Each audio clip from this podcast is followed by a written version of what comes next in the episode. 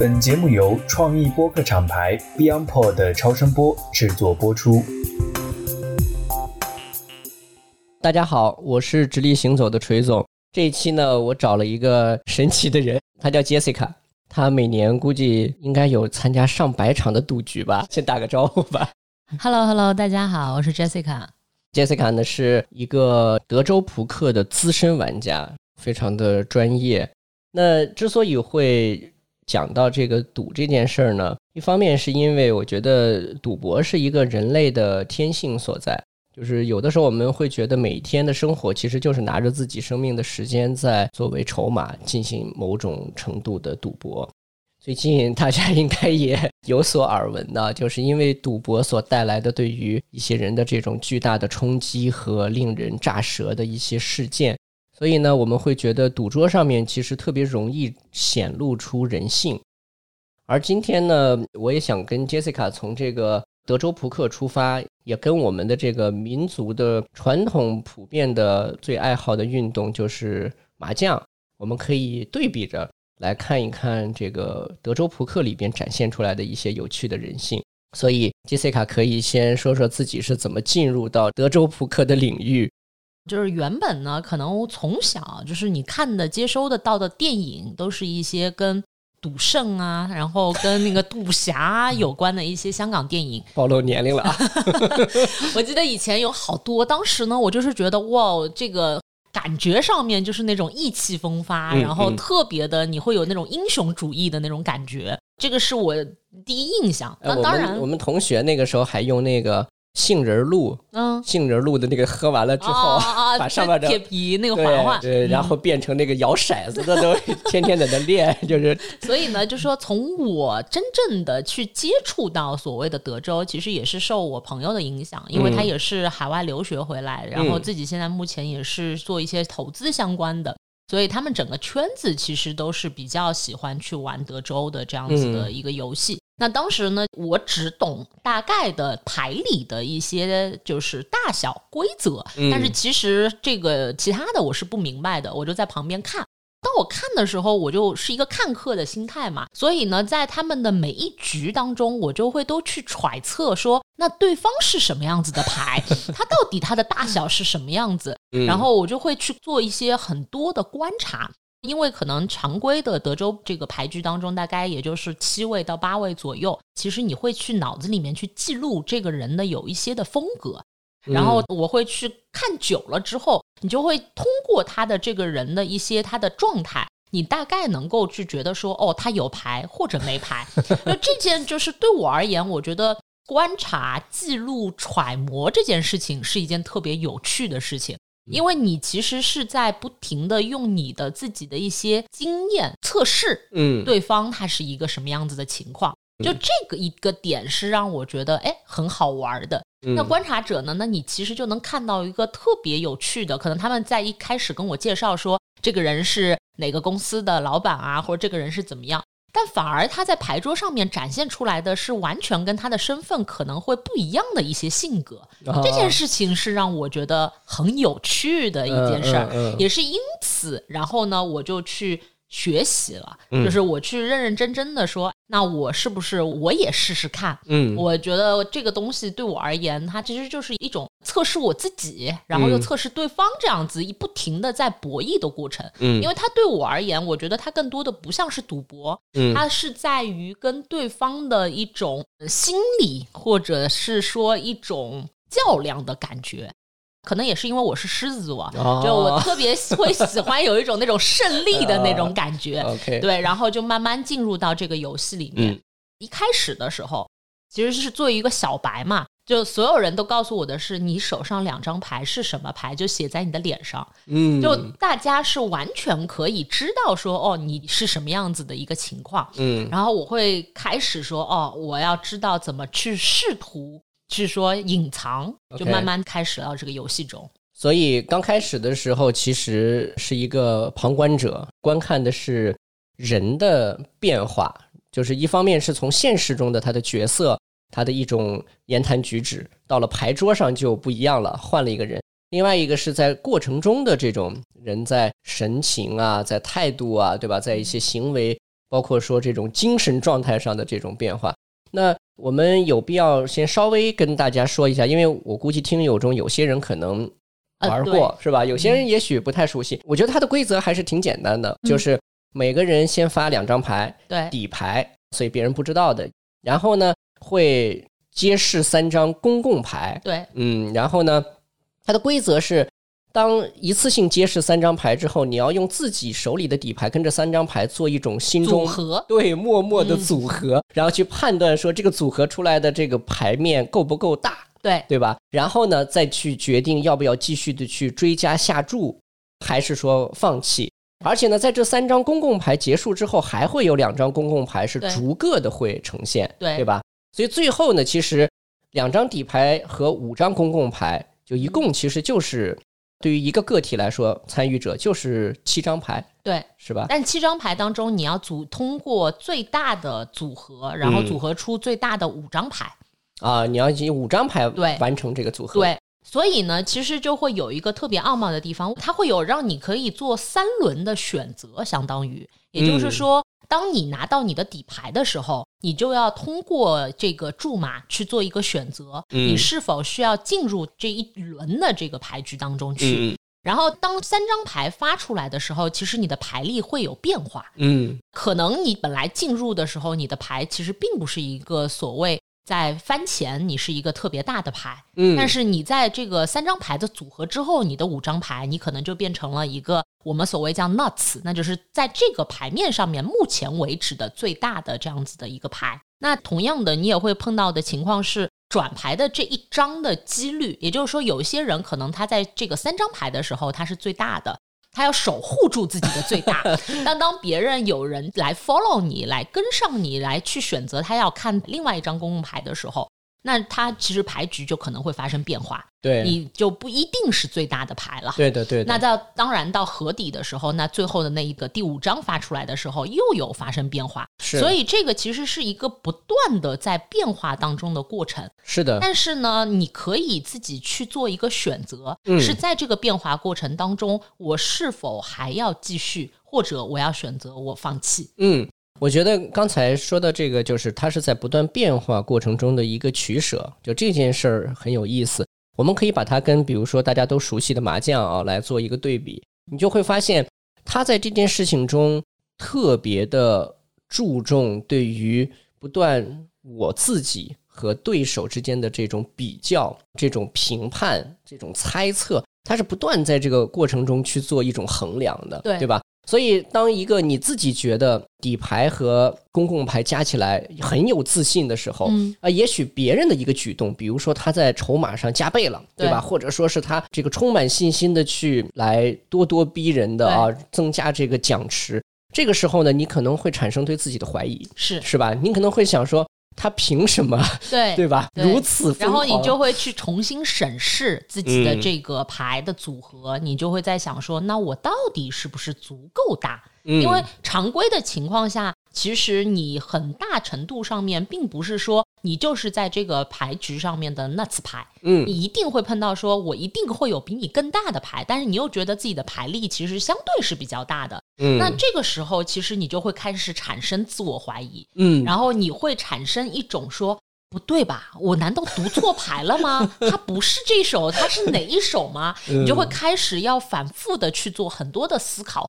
并且会去看，就是回顾你自己在脑海当中，可能快速的就在回顾说，那他前面的举动是什么样子的，我应该怎么样去考虑？嗯，它就会变成了你重新去审视。所以上次就是当你给我介绍过这个游戏规则之后，我的第一反应就是，如果相比麻将来说，我觉得麻将呢，它就更适合是一种带有休闲性的，对吧？它整个的节奏啊等等来说可以比较平缓。但是我觉得德州就一上来好像就进入到了那个。要开始相互之间在人性上的那种角逐，对对对对对对。因为麻将其实是我接触麻将，其实也没有特别久的时间，我们家没有这个传统，就没有中国国粹的这个传统。当然，就是一开始我也会玩，但我觉得更多的是朋友之间的，就是打发的时间啊、休闲啊。但它会有一点是麻将其实是没有所谓的退出机制的。当你跟一个另外三个人在一张牌桌上的时候，你无论如何，今天比如我们说好打三小时，你就是要陪伴着打完这三小时，哪怕你手上是一副烂牌，你依然需要打完这一局牌。对对。但德州是一个随时你都可以去决定说，我退出，我可以不玩，哪怕你现在站起身，你说我现在离桌，我今天不玩了，这都是 OK 的。OK，那所以在这一局里，比如说我看了两张底牌，我就觉得不行，没戏，我现在就可以说不玩了，对吧？你就可以就直接把你的牌就定丢进这个河池里，然后你就说那我不玩了。但我可以坐在这看你们玩。对对对对，我可以依然看你们进行下一局。所以这个其实退出机制的这件事情，其实是你可以去放弃。这个放弃，我觉得也是德州当中就是很特别的一项规则。嗯，但是。在你经历过的这些过程中，就是在那种焦灼的时刻、那种需要评判的时刻，选择 quit、选择退出的人多吗？大多的人，或者是我觉得，可能在真实世界生活当中，越成功的人，他越不愿意去放弃，这是很明显的。首先，我觉得他不放弃的点是在于他自己觉得他自己有了比较大的一个投入。嗯，在基于这个投入的过程当中，哪怕他知道他现在可能是落后的，但他依然想要去搏一搏、追一追。嗯，可能会就我们刚刚说的，他有变化嘛？嗯，可能会有这样子的一些变化，这是一种。还有一种呢，是当我们说就是五张牌都已经发完了，然后呢，你也知道自己落后。嗯，然后有一些人，他是为了满足自己的好奇心，嗯，我就是希望看到你对方的底牌，嗯，然后我的投入可能又比较大了，我现在只要再投入一点点，我就能去看的情况下，他也不会选择放弃。当然，还有第三种，就是我觉得很多程度上面是，就是我要赢，我就是那种心态，就是 我不行，我不能放弃，我的放弃证明了我是一个 loser，嗯，所以他不愿意去放弃这一手牌。这个点特别重要，就是我觉得，因为他对人生有非常大的隐喻。因为我觉得德州的它的规则设定，你会发现它要求你第一在筹码上，在你的投入上面要不断的加大，对对吧？所以你在前面一轮的时候可能超有自信，结果呢这一轮投入下去了之后呢，到下一轮的时候似乎风云突变，对。然后这个时候呢，你有可能产生非常纠结的状况，比如说你会很痛苦，说刚才干嘛？要知道，就早点放弃算了，对吧？嗯。可是，在几秒前或者一分钟前，你的那个状态还是信心满满的。嗯。呃，所以呢，在这样的一些转变和过程之中呢，它让放弃呢变得更加的难。对。对吧？因为你已经累计了一些历史。其实应该说，它的沉没成本其实已经很高了。对，那个成本很高。所以呢，当你这个时候决定要放弃的时候，你的失败感、挫败感会更强烈。对。是吧？你会引起自己对刚才的一些决断或者判断的这个。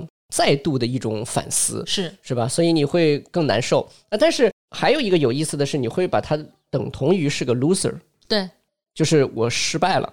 我觉得是这样，就很多人是很难在，尤其是初学者，他其实是很难去放弃的。有的时候我们会一直会去夸赞很多人，说你这手牌打得好，是因为你放弃了。嗯。对，因为其实对于放弃这个决定而言，它其实是需要你有一些勇气去做出来的。嗯，但并不是很多人他能够去做这样子的一个决定，而且他会有一种挫败感，强烈的挫败感，让他觉得说：“哦，我竟然没有赢过他，我在他的面前，我现在是一个失败者的那种感觉。”对对对，对那种感觉，我觉得是很多时候为什么会。你哪怕知道自己落后，你依然会选择去付出这样子的一个筹码。嗯，所以到那个境地，他就会把你推向说，就是搏一把，对对吧？或者说他已经不是太纯粹理智性的这个逻辑了，就是他可能就我们所谓的叫上头，就他突然之间被情绪所控，我已经不管，就是所有的我们在说的可能赔率也好啊，我们在说 EV 也好等等这一些，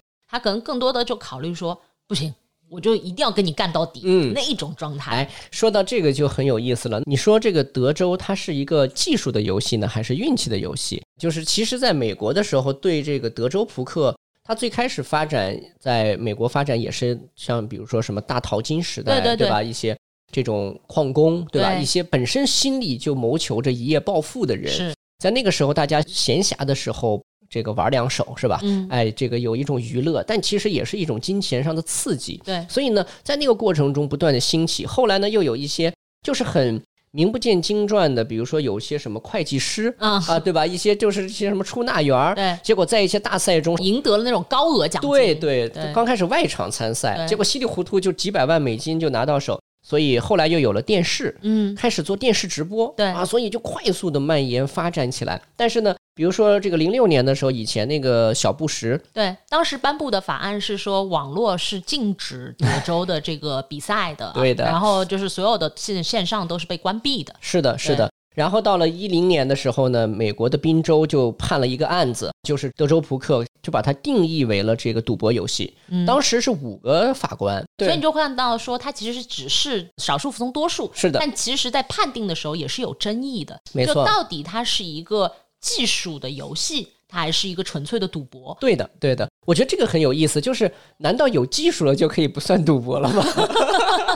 呃，我觉得是这样子，就是大家还是在恒定这件事情。就是嗯如果于我而言，那如果在我可接受的所谓的输赢的这个上面呢，可接受的范围内，它其实就不是一个赌博。嗯它对我而言，它只是一个游戏，或者是一个我在参加。就我我觉得它跟我在参加狼人杀也好，我在嗯参加别的游戏也好，它其实没有太大的区别。嗯它对我而言，它其实不是一项赌博的这样子的一个行为。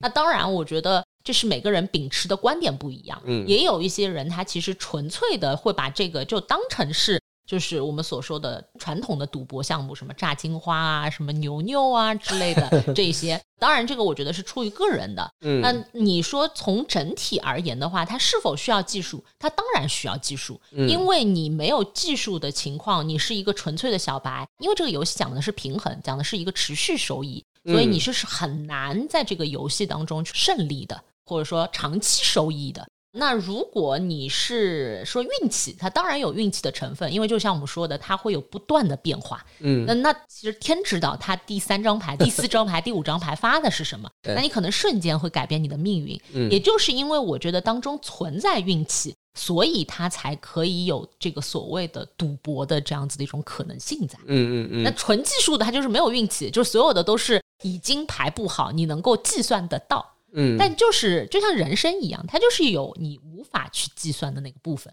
所以呢，这个地方很有意思，就是各种各样的，比如说艺术家、哲学家，其实都表达过类似的观点，就是大概的意思就是，人这一辈子活呀，你活的都是那些咱们用营销的语言来说，就是 moment of truth，对吧就是真理时刻。你只有在一些把你的人生置于一些绝境，就你没有办法去判断一些无奈啊，或者说无法思考的状态的时候，你反而那个人生的真谛会在那个地方显现。嗯所以呢，刚才我觉得我理解你说的意思，就是其实，在牌局过程中，运气是它的一个天然的形态，因为它是随机的，对对吧？但是运气带来的那些突变的那些 moment，嗯，在那个时刻上面，可能就是显现你技术的时刻，对对吧？所以这个技术指的很大程度上是一种类似说在一种心理层面，在一些人的观察判断层面的技术。因为运气这件事情只是在这个游戏当中的一个更多了一个变动的因素嗯。而已。嗯。但其实以以所有的一切都还是存在于说你自己的选择，嗯。就嗯自我的在德州游戏当中很大的一个程度上面是在于你自己的选择是一个很重要的事情，你为自己的选择去买单，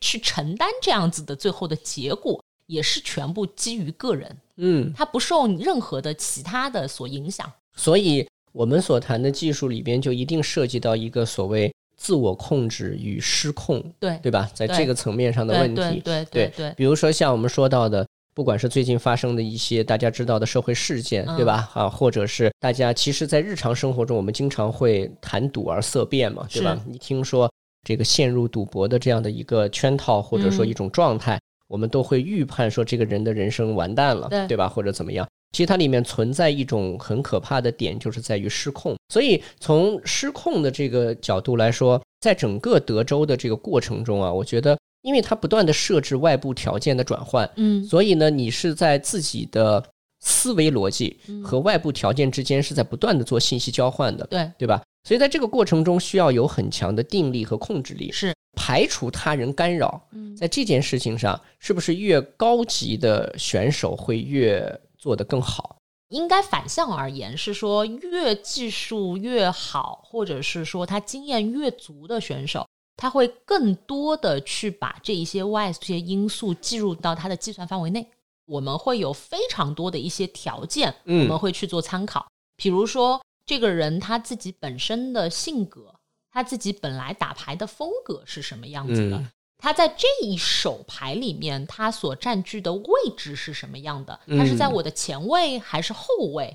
然后他在这个下注的注码量的里面是一个什么样子的情况？嗯，然后他在这个之后他的举动是一个什么情况？甚至于有一些高手，他会因为持续的去观察，会发现他自己的对方的一个不经意的小动作，他是一个无意识的下意识的一种，就有点就是我们看的那种电视剧那种环节，说哦。他抿了一下嘴唇，哦，他肯定是没有牌，就有一些啊。嗯，所以我觉得这个跟我们说现在这个人生对于每个人提出的这个要求啊，就很相似。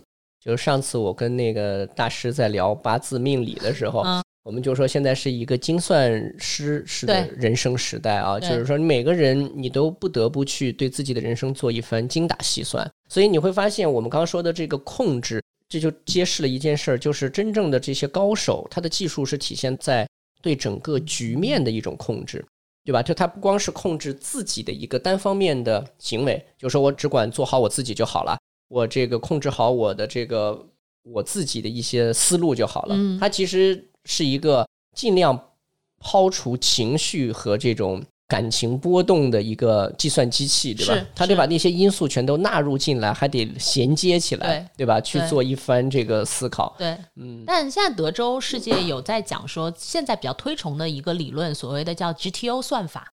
GTO 它的意思其实本意就是说，它在这个游戏当中，它是一个最优解。嗯。它是以一个最优原则，就是说你在这个里面，我到底是一个怎么样的策略？那我肯定希望找到一个最优的突破的策略。OK，OK，那它其实这个就会把所有的一些刚刚我说到的因素都会放入到一个计算的体系内，它是一个庞大的一个计算体系。然后大量的人都会说，我希望可以去参照 GTO 的打法，这样子的话，我所有的行为都是正 EV 的。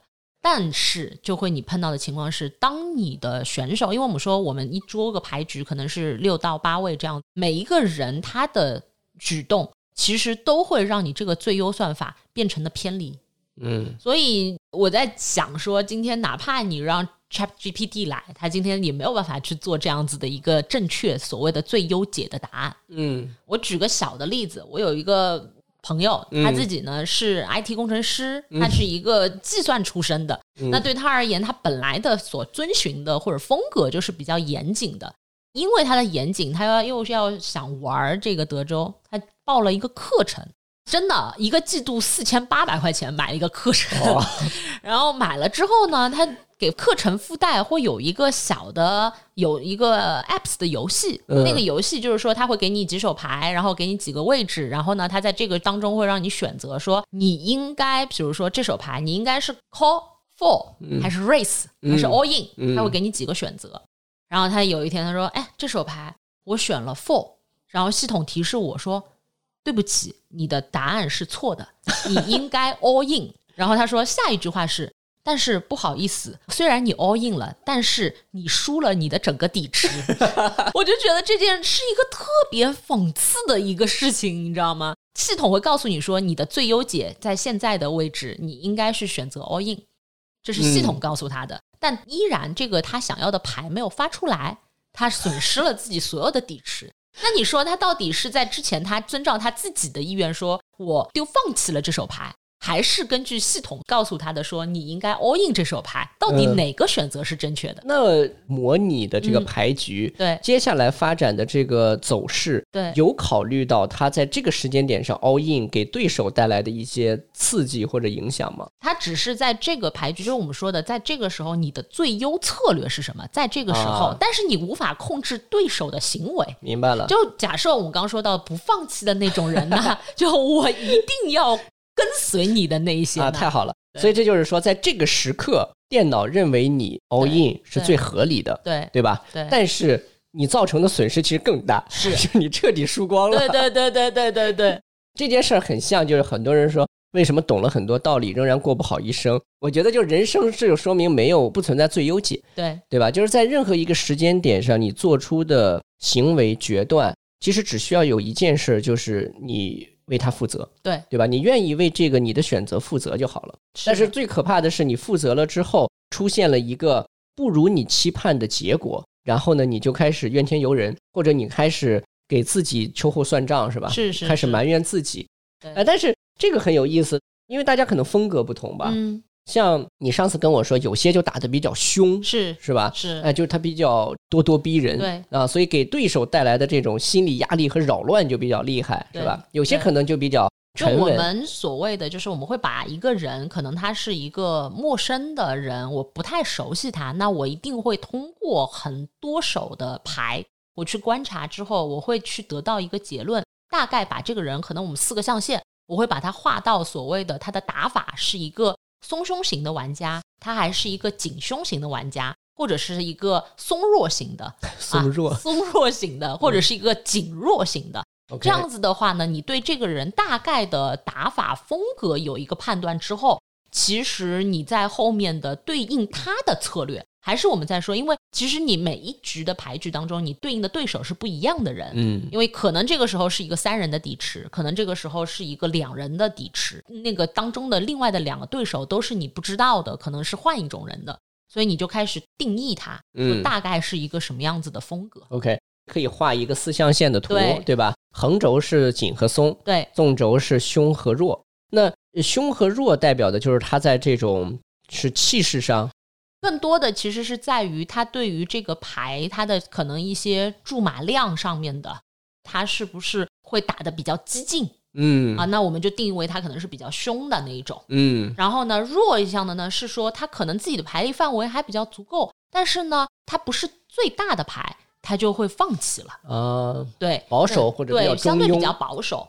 然后呢，我们说的紧和松也是的，就是他看他的自己的底牌范围，嗯就它的底牌范围可能它是比较宽的，嗯，还是相对比较窄的。所谓的窄，就是说我们说顶端牌力的百分之五、百分之十，就手上我只打 A K K 这几手牌，嗯，还是说我会玩非常多的一些组合？哎，这个很好，我觉得就是你会发现紧和松啊，它也代表着我们经常说的一种叫做这个普世价值观，对或者是狭隘的价值观。就有些人呢，这辈子跟自己较劲呢，他就是觉得说我不拿到 A A K K，嗯。我就是失败，对。对吧？没有这样的牌，我宁愿不胡。啊，或者这种我看不上。啊，或者是只要没有这样的东西，我就觉得我自己没有必要为之努力，是。对吧？但有些人呢，就是在各种条件下，他总能把它玩出一些优势，哎，就是配比啊，这个机会上来说可能不是那么好，但是呢，它的组合仍然能从中发现一些优点，或者说能搏一搏的价值，是。是吧？我觉得这其实是大家人生选择的观念不同，对对吧？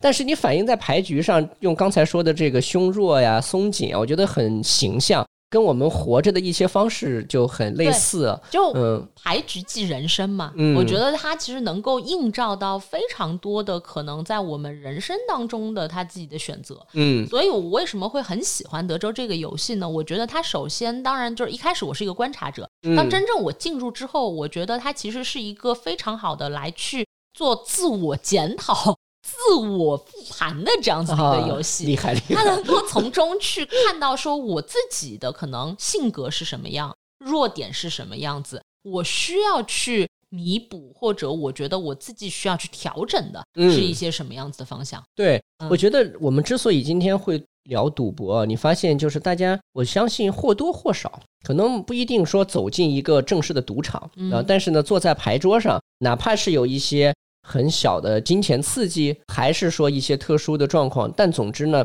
人生或多或少会经历这些，其实是一种像博彩游戏。但在这个过程中，你就会发现自己啊有一个比较难受的地方是，它会逼着你比较赤裸裸的面对一个真实的自己，是你在性格上的一些弱点的暴露，你的一些这种情绪上啊那种极点啊一些难以控制的这些地方，其实在一个牌局里边啊是很容易被逼出来的。啊，对因为你是在一个我所谓的相对空间里，相对一个封闭空间，嗯，然后呢，你又是在一个完全可以抛弃你可能就是日常的你自己的伪装嗯去面对，所以它其实大部分我说为什么我很喜欢观察，是因为我们可能在生活当中，我们会往往戴着一些面具，嗯或者带着某一些自己身上的束缚，但是在这个牌局当中，其实你是相对去解放出来的自己的。嗯嗯嗯，有些人甚至我觉得他是把自己的性格去做到了一个完全放大。我有看到过有一些平时沉默寡言，嗯然后做事比较严谨的那一种人，嗯我认定他说哦，他应该是这样子的一个人，在平时日常生活当中。但在牌局里面，他会相对就变得比较疯狂，然后他就会为了那种就是争强好胜的那种嗯心态，他会自己甚至于鼓舞呐喊的那一种都会有，嗯嗯所以这个就很奇妙。嗯这这是因为他可能，我觉得他相对环境当中把你自己身上的某一些东西给卸下来。这个有意思啊！你就发现说，这个德州扑克进入中国啊，它不像咱们说的，在美国，它是一个从底层啊啊这种人，然后劳苦的这帮嗯掘金者是吧？慢慢的发展起来。在中国，其实刚进入的时候，以前是一帮比较我们说的高阶层的，对对吧？或者说是从事的是一些这个金光闪闪的职业，是是吧？投资、金融，嗯你会发现他们其实本身就是人生的精算者，是对吧？对人生的一些计划呀，包括说，其实在生活中也是大多数时候扮演赢家，哎，就赢得的东西比较多。但是到了牌桌上，事实上，在一些可控的情况下啊，嗯其实他的那个经手的钱，嗯或者说那个资本的数量程度，可能远远比不上他在工作对对吧？或者日常中的那个程度，但是呢，他挑逗起来的那种 歇斯底里啊或者崩溃状态是，反而远远超过日常。对对对，嗯因为我觉得大家可能还是在面对的一个问题，就是我们一直在讨论的什么叫赢，什么叫输，嗯就你怎么去看待这一场比赛，嗯，对你而言可能是很重要的。对我而言的，我所谓的赢，我不是想要追求的是说我今天一定要带着多少的筹码离开，嗯这个对我而言，其实它没有特别大的一个，我觉得在这个游戏当中获得的一个喜悦的感觉。我更多的是在于说，哎，我在某一个牌局里面，在某一场博弈里面，嗯我猜对了，我觉得我自己的判断是正确的，并且我赢下了这个底池，它会对我赋予的价值会很更高嗯，啊。所以每个人我觉得选择不同，蛮赞的，它形成了很高的自我认同。前段时间我看一本书，他就说嘛，他说人类的一个人性上的通病，就是容易把他人的成功归为运气，嗯把自己的成功归为技术嗯或者能力。是所以呢，当你判断对的时候，你会把运气的因素放在一边。尽管你谦虚的时候可能说，哎，运气好而已啦，但是内心是说，你看看，对吧？对对我多对牛对。这让我想起什么呢？就是以前又是暴露年龄的电影，就是那个《英雄本色一》，小马哥，然后他朋友去劝他说，这次算了，我们不要再陷入江湖的这个。嗯但是他说，我不是要证明我有多厉害，我是要说让大家知道，说我失去的我一定要自己拿回来。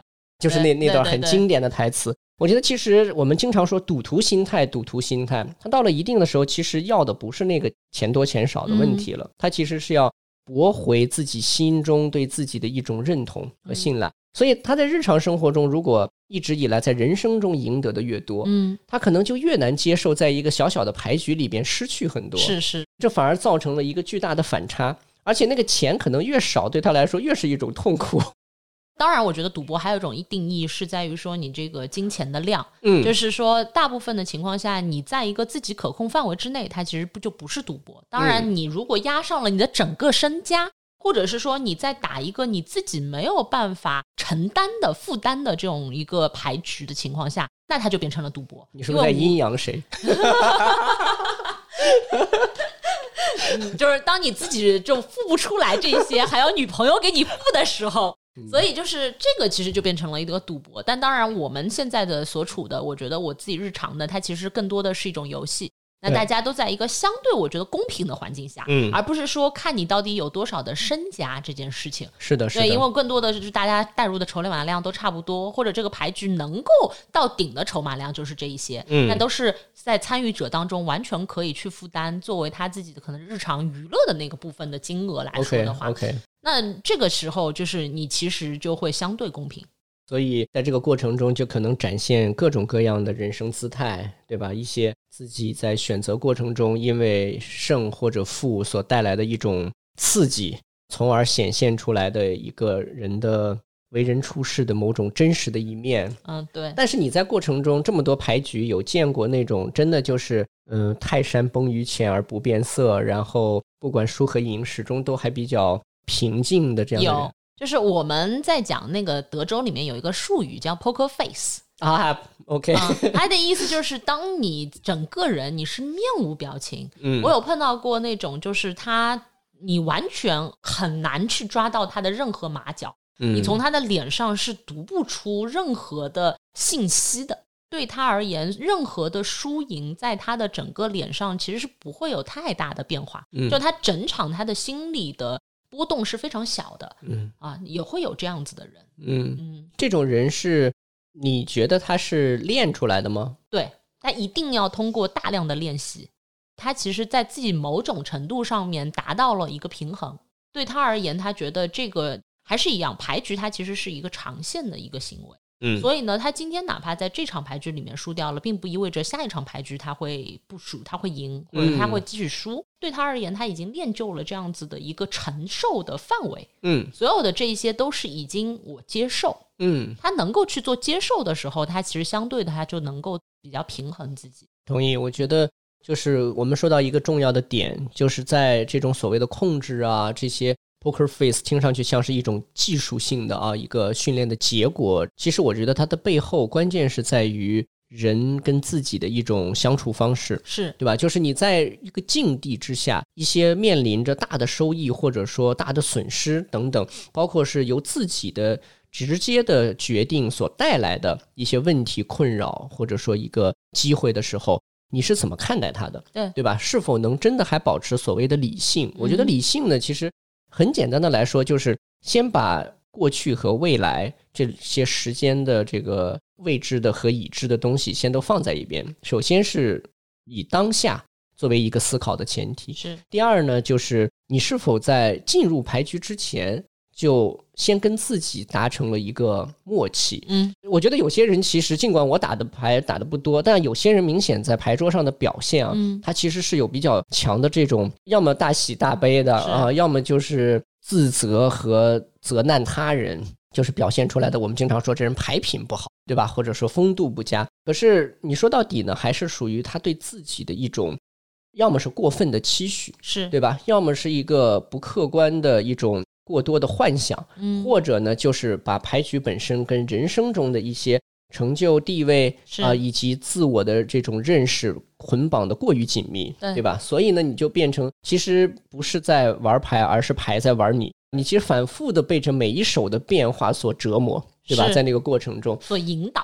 我觉得大量的人，因为它并非一个纯理性游戏，嗯，它如果只是一个纯数学游戏。它就失去了它的游戏和魅力了。当然，就当你所有的计算都是按照你自己的程序再去操作的时候，其实你就不会有这个游戏的魅力所在。所以呢，你一定会放入到投射到某一些情感，但这些情感是否是你所可以在控制的？嗯，或者是它能否它可以带给你的反向的价值是什么样子的？嗯，这件事情其实就是我们说到的，说人可能他需要自己在自己去做。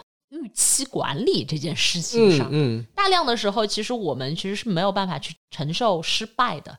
就我们做大量的事情，都是希望说它一定有个好的结果，但其实往往坏的结果其实是没有这个所谓的预期。是的。那德州这件事情呢，它其实就是在让你管理你自己的对于坏的结果的这个预期。对，你的这一些变化所导致的你。确实，就像我说的，你可能在三张牌的时候，你就是这个牌桌上的最大的牌，嗯，但是你能不能够去接受说转牌你变成了一个特别小？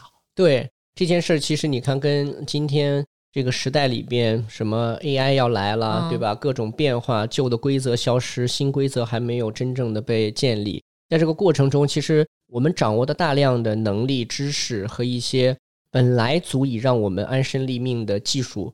这些东西呢，可能都会很快的被淘汰，对，或者被抛弃在一个不重要的位子上。所以在这个时候，就好像是在前一手牌的时候，你还是宠儿；到后一手牌，你突然变得被这种社会体系所抛弃，对吧？或者说不再重视了。所以这种情况下，其实让我想到刚才咱们说每一张牌在牵着你往前走，就是前段时间看的那本书，那个娜塔莎·道舒尔他写的那个《运气的诱饵》这本书非常有意思。当时我不是推荐给你看吗？它其实就是讲拉斯维加斯赌城，然后讲了大量的这个机器啊，老虎机、嗯老虎机对赌博机这些东西。我觉得可能跟我们年龄相仿的人，小的时候都接触过类似，对，就是一些博彩的啊、嗯跑马机什么的。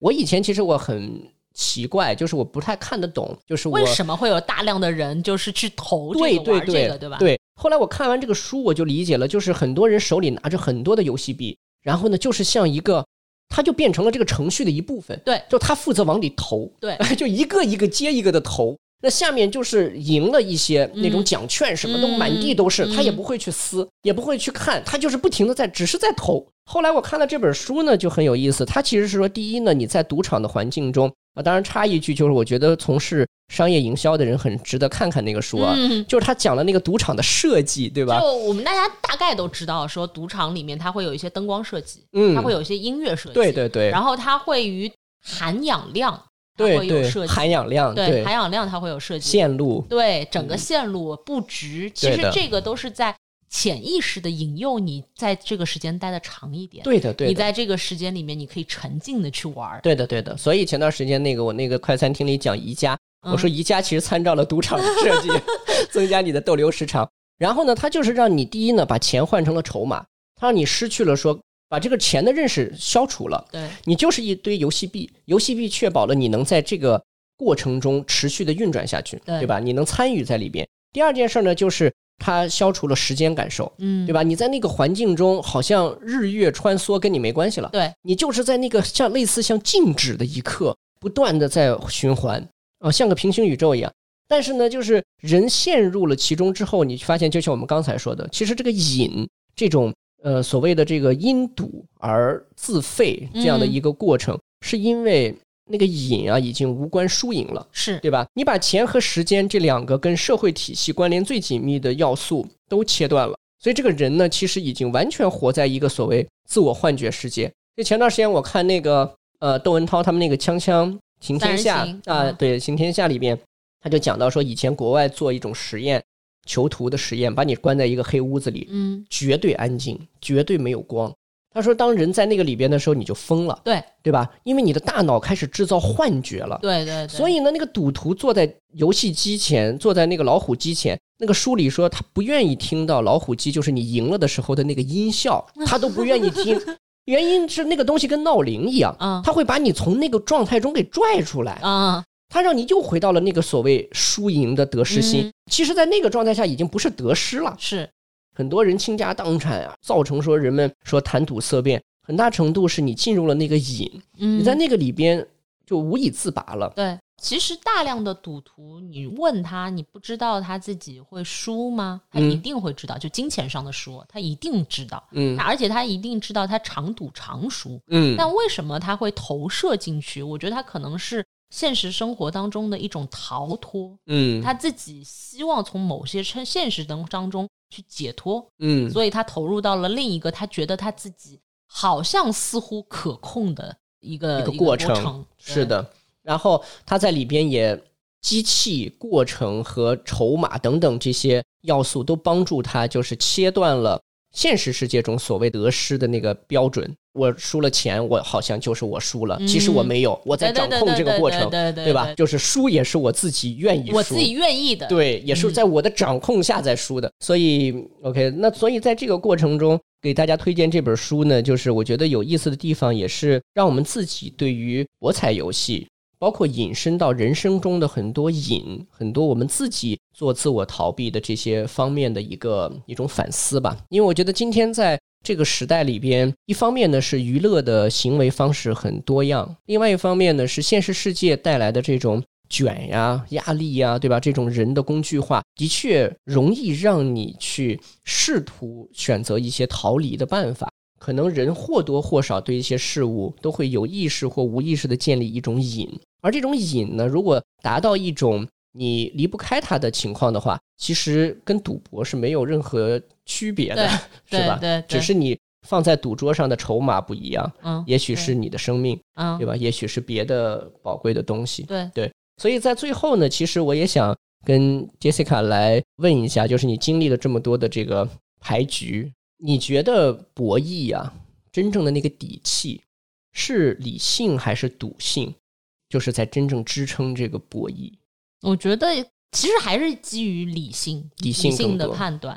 就是你所谓的博弈的这件事情，其实它更大程度上面是在于我们说控制嘛，嗯控制其实就是出在理性，出于理性，你才能够去做控制这件事情。